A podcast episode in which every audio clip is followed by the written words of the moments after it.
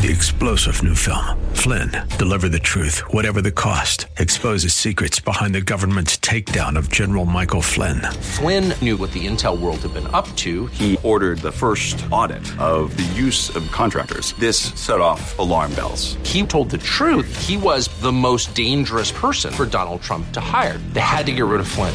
Flynn, deliver the truth, whatever the cost. Available now. Watch it today. Go to salemnow.com. Salemnow.com.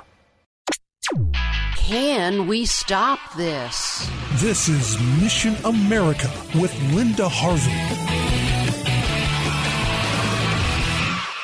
One of the most heartbreaking trends in our culture today has just been reported by the Centers for Disease Control, and it's the increase in suicides among our children. The suicide rate for youth ages 10 to 14, middle schoolers, has tripled in the past decade. That's right, tripled. The suicide rate for older teens has also risen, although not by as much as middle schoolers. In fact, for the entire group of young people ages 10 to 24, suicide has now surpassed homicide and is the second leading cause of death for this age group in the country. So, what are the risk factors for suicide and why is it rising? Certainly, we know that a young person who has emotional issues like depression or who has a tendency to be angry and abusive to others is at higher risk. Also, drugs or alcohol are involved in one out of three suicides.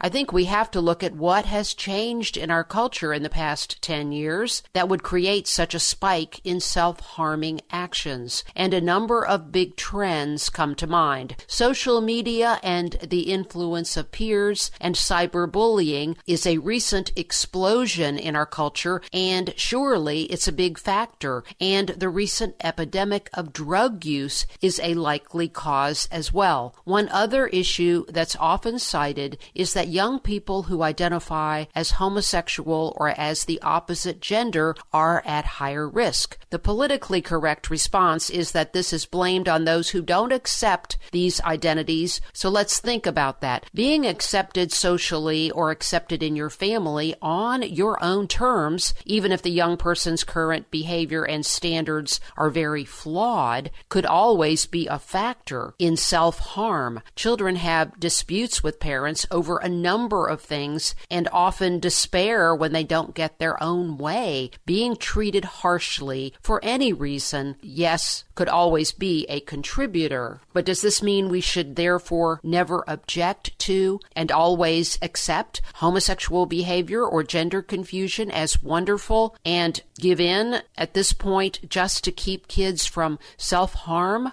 No, because that sends kids into even more risk. The family that shows great love, even while expressing disapproval for these behaviors, and tries to find help for a confused teen is likely to be able to preserve the child's life during the turbulent teen years. Several things we can do are the following limit their time on social media, stand firmly against school and society approval of the LGBT lifestyle, and get serious about solving the drug problem in America. Let's stop passing more laws legalizing marijuana, for instance. And last, but most important, raise your children in a home that honors God and go as a family to a biblically faithful church. That will go a long way to giving your child the stable spiritual roots to navigate life's problems when they come. I'm Linda Harvey. Thanks for listening. For more information and lots of news and Christian commentary on today's culture, log on to missionamerica.com. That's missionamerica.com. And be sure to listen to Mission America every Saturday afternoon from 1 to 1:30 here on AM 880 and 104.5 FM The Word WRFD. And remember, with God, all things are still possible.